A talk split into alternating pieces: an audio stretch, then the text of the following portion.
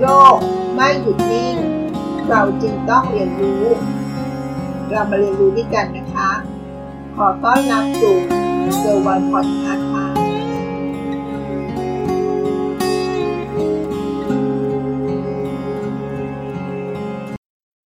วรีที่ว่า ทุกวิกฤตมีโอกาสจริงหรือเปล่าคะ ในบทความนี้ เขาบอกว่า การที่จะฝ่าวิกฤตได้ สามารถที่จะฟันฝ่าได้ด้วยนวัตกรรมค่ะ เขาได้เปิดสิบรูปแบบนวัตกรรม ที่สามารถตอบสนองความต้องการ ในภาวะวิกฤต ด้วยการสร้างสรรค์ความรู้ ความสามารถ เพื่อประยุกต์ความรู้นั้นมาใช้จนเกิดเป็นเทคโนโลยี และธุรกิจใดเห็นความสัมพันธ์เชื่อมโยง ระหว่างความรู้ กับเทคโนโลยี นั่นก็คือเราจะสามารถฝ่าวิกฤต และฟื้นฟูธุรกิจของเราได้ หัวข้อที่มาชวนคิดวันนี้ก็คือ ในภาวะวิกฤต เราจะฝ่าวิกฤตนั้นได้ด้วยนวัตกรรมค่ะ ซึ่งในบทความนี้เขายกตัวอย่างให้เห็นนะคะว่า ตัวอย่างธุรกิจที่เกิดขึ้นในช่วงวิกฤตสงคราม ก็อย่างผ้าอนามัย Kotex กระดาษทิชชู Kleenex รถเต่าโฟกสวาเกนช็อกโกแลต M&M แว่นตา Ray-Ban น้ำอัดลม Fanta และวิทยุสื่อสาร Motorola เขาก็ได้ฝ่าวิกฤตกันมาแล้วนะคะ ดังนั้นนวัตกรรมในฟาร์มายของนยะ ก็คือการสร้างสรรค์ความรู้ ความสามารถ เป็นการประยุกต์ความรู้มาใช้ให้เกิดเป็นเทคโนโลยี แล้วก็นำเทคโนโลยีนั้นมาใช้ให้มันสอดคล้องเหมาะสมกับบริบทของสังคมเรานั่นเองค่ะ และธุรกิจใดเมื่อเห็นความสัมพันธ์ การเชื่อมโยงขององค์ความรู้กับเทคโนโลยีในบริบทของโลกใบนี้ ที่เรากำลังเผชิญอยู่ในภาวะวิกฤตในปัจจุบันนี้ เราก็สามารถไปยุกคัดสรรนวัตกรรมมาใช้ ให้มันเหมาะสมกับลักษณะของธุรกิจของเรา สิ่งนี้ย่อมนำไปสู่การฟื้นฟูธุรกิจได้ เพราะวิกฤตโควิดนี้ เป็นช่วงเวลาที่สังคมต้องการนวัตกรรมมากกว่าช่วงใด ๆ เลยก็ว่าได้นะคะ ดังนั้นในบทความนี้เขาบอกว่า ธุรกิจสามารถที่จะฟื้นกิจการได้ ด้วยนวัตกรรมค่ะ และมีวินวัตกรรมต่อไปนี้ ซึ่งเราจะสามารถเรียนรู้ด้วยกันได้นะคะ 1. นวัตกรรมทางความคิดค่ะ ideation innovation การที่เราจะฟื้นกิจการในช่วงวิกฤต นั้นมีข้อจำกัด เราจึงต้องคิดให้มากนะคะ ความคิดมีต้นทุนทางด้านการเงินต่ำแต่ต้องใช้เวลาและความสามารถสูงนะคะ แม้แต่แนวคิด จากดินแดนที่สร้างสรรค์นวัตกรรมมากที่สุดของโลกอย่างซิลิคอนวัลเลย์ก็มีแนวคิดเพียงแค่ร้อยละเจ็ดเท่านั้นที่ประสบความสำเร็จค่ะ ผู้นำจะต้องพยายามสร้างความคิดโดยวิธีต่างๆ อาจจะเป็นการลมสมอง การเล่นเกมแสดงความคิดเห็น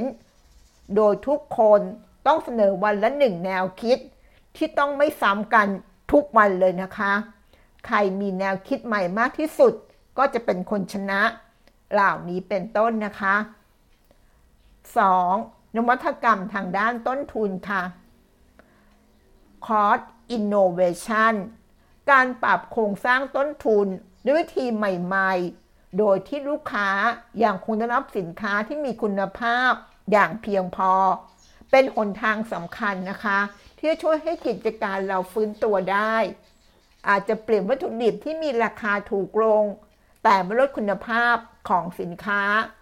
ลดขั้นตอนที่ไม่จำเป็นเปลี่ยนไปใช้กระบวนการที่มันต้นทุนต่ำกว่า ตัวอย่างอาจจะเป็นการสร้างตัวแบบดิจิตอล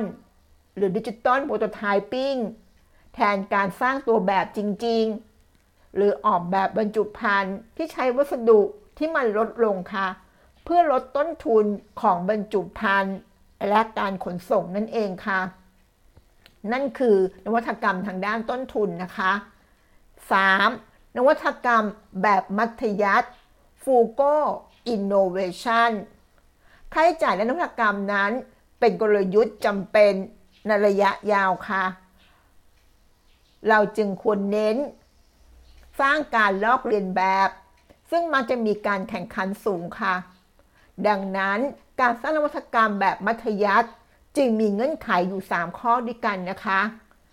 1. ใช้กับผลิตภัณฑ์ที่มันขาดแคลน 2. ใช้ในกรณีที่สามารถผลิตและส่งมอบได้ ด้วยต้นทุนต่ำกว่า แต่มีคุณภาพสินค้าที่ใกล้เคียงกัน และ 3. ใช้ลักษณะที่เป็นกลยุทธ์กองโจร คือออกสู่ตลาดก่อนคนอื่นนั่นเอง นั่นคือแนวคิดของนวัตกรรมแบบมัธยัตินะคะ มีอยู่ 3 ข้อ ก็คือใช้ผลิตภัณฑ์ที่มันขาดแคลน ส่งมอบด้วยต้นทุนที่ต่ำกว่า แต่คุณภาพใกล้เคียง และออกสู่ตลาดก่อนคนอื่นนั่นเองค่ะ 4. นวัตกรรมย้อนกลับค่ะ Reward Innovation Harvard Business Review เขาได้ตั้งคำถามนะคะว่า ทำไมการติดเชื้อและเสียชีวิต ในตะวันตกจึงมากกว่าเอเชียและแอฟริกา จึงนำไปสู่ข้อเสนอของการนำนวัตกรรมจากประเทศกำลังพัฒนา ไปใช้ในประเทศที่พัฒนาแล้ว มักจะเป็นการใช้เทคโนโลยีราคาถูก ไม่ซับซ้อน แต่ได้ผลดี ตัวอย่างนะคะ การตรวจเชื้อแบบขับรถผ่าน การสร้างห้องตรวจความดันบวก ที่ทำจากพลาสติก แทนการสวมชุด PPE เหล่านี้เป็นต้นค่ะ ดังนั้นธุรกิจสามารถเรียนรู้การทำนวัตกรรมย้อนกลับ ด้วยการศึกษาและเรียนแบบแนวทางธุรกิจขนาดเล็ก นั่นก็คือนวัตกรรมย้อนกลับนะคะ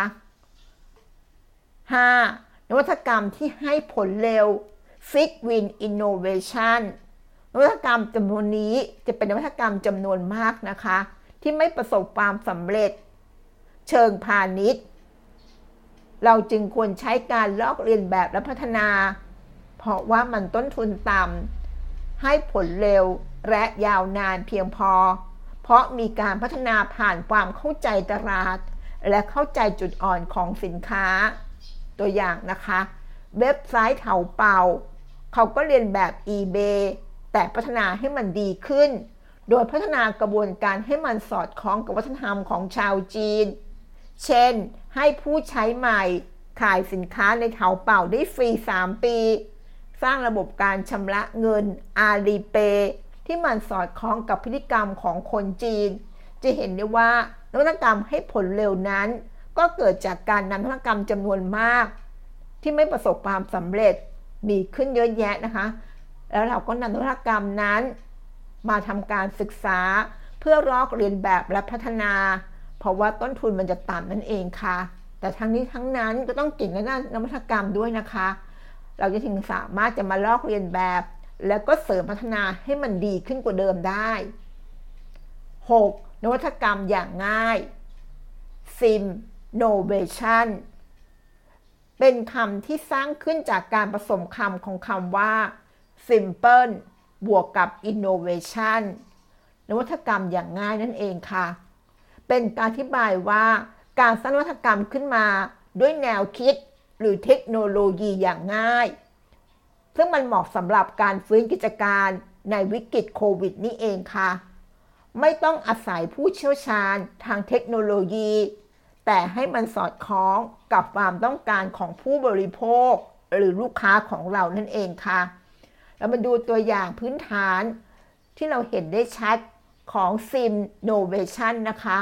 ก็คือกระเป๋าเดินทางติดล้อ ซึ่งเป็นวัฒนกรรมแบบง่ายๆ แต่มันสอดคล้องกับวิถีชีวิตของผู้คนนั่นเองค่ะ 7. นวัตกรรมการประยุกต์ Application Innovation เป็นการสร้างนวัตกรรมโดยคิดเชิงประยุกต์ตัวอย่างนะคะ การใช้เทคโนโลยี และวัตถุประสงค์เดิม แต่ว่าเรานำไปใช้ในวงการในแวดวงอื่น เช่น เรานำเทคโนโลยีคลีนรูมในโรงงานอุตสาหกรรม มาใช้กองอากาศในสำนักงานหรือที่อยู่อาศัย การใช้เทคโนโลยีและวัตถุประสงค์เดิมนั้น แต่อยู่ในรูปแบบใหม่นั่นเองค่ะ มาดูตัวอย่างนะคะ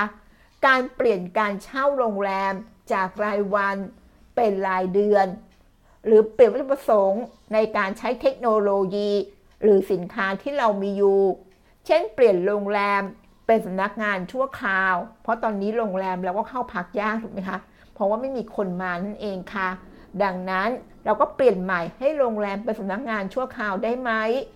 หรือไม่ตามเทรนด์เลยนะคะ ตอนนี้ healthcare ของเรามีความสำคัญ อาจจะเปลี่ยนมาเป็นว่า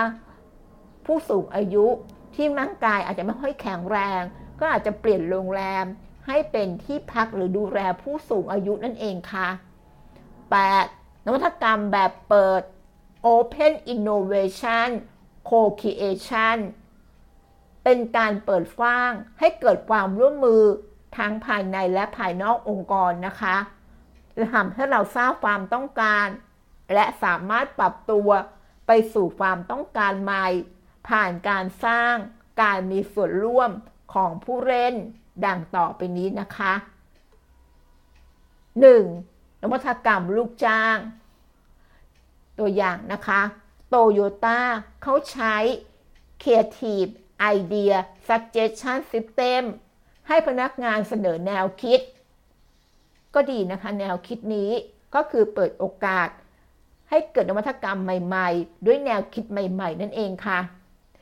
2. นวัตกรรมลูกค้า อย่าง Starbucks เขาเปิดเว็บไซต์ My Starbucks Idea รับความเห็นจากลูกค้า ก็เป็นแนวทางดีอย่างหนึ่งนะคะ ในการประชาสัมพันธ์ และก็นำสิ่งที่ลูกค้านำเสนอ มาปรับปรุงพัฒนาเป็นนวัตกรรมที่ตอบโจทย์กับลูกค้านะคะ 3. นวัตกรรมพันธมิตรกับซัพพลายเออร์ตัวอย่างเช่น Walmart ได้ทำเรียลิตี้โชว์ Get on the Shelf เพื่อเฟ้นหานวัตกรรมนั่นเองค่ะ 4. นวัตกรรมคู่แข่ง เช่น Ford และ GM เขาร่วมกันพัฒนา เกียร์อัตโนมัติ 9 และ 10 speed และอันสุดท้ายนะคะ 5. นวัตกรรมจากสาธารณะ ตัวอย่างนะคะ Royal Dutch Shell Shell Game Changer ให้สตาร์ทอัพนำเสนอแนวคิด หรือแผนธุรกิจ เพื่อรับการสนับสนุนทางเทคนิคและก็เงินทุนค่ะ นั่นคือ การสร้างการมีส่วนร่วมของผู้เล่นนะคะ ด้วย 5 องค์ประกอบด้วยกัน ไม่ว่าจะเป็นนวัตกรรมลูกจ้าง ลูกค้า พันธมิตร กับซัพพลายเออร์คู่แข่ง และสาธารณะค่ะ นี่คือนวัตกรรมแบบเปิดนะคะ เปิดให้ทุกคนมาร่วมมือ ไม่ว่าจะเป็นภายในหน่วยงาน และภายนอกหน่วยงานค่ะ เรามาดู ข้อถัดไปนะคะ ข้อที่ 9 นวัตกรรมจากแรงดึงของอุปสงค์ Demand Pool Innovation เป็นการพัฒนานวัตกรรมในภาวะวิกฤต ควรจะมุ่งพิจารณาถึงความต้องการ เพราะว่าวิกฤตทำให้เกิดปัญหา และความต้องการใหม่ค่ะ ธุรกิจจึงต้องปรับตัวเพื่อผลิตสินค้าและบริการ ที่ตอบสนองด้านสุขภาพ สามารถป้องกันเชื้อโรคได้ เช่น เสื้อปลอดเชื้อ บ้านปลอดโรค อาหารปลอดภัย รถยนต์ฆ่าเชื้อโรคเองได้ เป็นแนวคิดวัฒกรรมที่น่าจะตอบโจทย์ลูกค้าทีเดียวนะคะ และนวัตกรรมสุดท้ายนะคะ นวัตกรรมที่ 10 นวัตกรรมจากฐานความรู้ knowledge based innovation นวัตกรรมทางธุรกิจจะเกิดขึ้นได้ จากการมีข้อมูลเชิงลึกนะคะ มีเทคโนโลยีในการจัดการข้อมูล เช่น Smart Sensor Facial Recognition Big Data และ AI เป็นการเก็บและประมวลข้อมูลทำให้เกิดความรู้ใหม่อย่างรวดเร็ว เพื่อที่จะสร้างนวัตกรรมที่ตอบโจทย์ความต้องการ ด้วยต้นทุนต่ำค่ะ นั่นก็คือสิทธินวัตกรรมที่เขาเปิดรับใหม่นะคะ เพื่อให้ตอบสนองในภาวะวิกฤตช่วงนี้นั่นเองค่ะ เรามาทบทวนเร็วๆอีกทีนะคะ 1. นวัตกรรมทางความคิด 2. นวัตกรรมทางต้นทุน 3. นวัตกรรมแบบมัธยัติ 4. นวัตกรรมแบบย้อนกลับ 5. นวัตกรรมให้ผลเร็ว 6. นวัตกรรมอย่างง่าย 7. นวัตกรรมการประยุกต์ 8. นวัตกรรมแบบเปิด 9. นวัตกรรมจากแรงดึงของอุปสงค์และสุดท้ายนะคะ นวัตกรรมจากฐานความรู้ ดูแลเป็นเรื่องที่จะว่าง่ายก็ได้ จะว่ายากก็ได้นะคะ ดังนั้นการฟื้นธุรกิจ จึงควรให้น้ำหนักกับการพัฒนากระบวนการจัดการความรู้ในองค์กร เช่น การบ่งชี้ความรู้ การสร้างและแสวงความรู้ การจัดระบบความรู้ การประมวลและกันกรองความรู้ การเข้าถึงความรู้ การแบ่งปันแลกเปลี่ยนความรู้ การเรียนรู้ รวมทางสร้างวัฒนธรรม องค์กร ที่สนับสนุนการสร้างนวัตกรรม ไม่ว่าจะเป็นวัฒนธรรมแบ่งปันความรู้ สร้างวัฒนธรรมการเรียนรู้จากความผิดพลาดวัฒนธรรมสนับสนุนความคิดเห็นที่แตกต่าง หรือวัฒนธรรมที่เน้นเป้าหมายเหล่านี้เป็นต้นค่ะ เรื่องราวที่เรามากล่าวกันในวันนี้ น่าจะทำให้เราเห็นว่าเราจะฝ่าวิกฤตวัตกรรมนั้นด้วยสิบแนวทางที่เขาเปิดให้เรา ซึ่งอาจจะเป็นแนวทางที่เราอาจจะรับฟังไว้ พื่อให้เห็นความสว่างที่จะเกิดขึ้นในอนาคต ซึ่งมันอาจจะยังไม่ได้เป็นรูปธรรมในวันนี้ก็เป็นไปได้นะคะ แต่น่าจะเป็นรูปธรรมในอนาคตอันใกล้นี้ ขอบคุณที่รับฟังแล้วพบกันใน EP หน้า สวัสดีค่ะ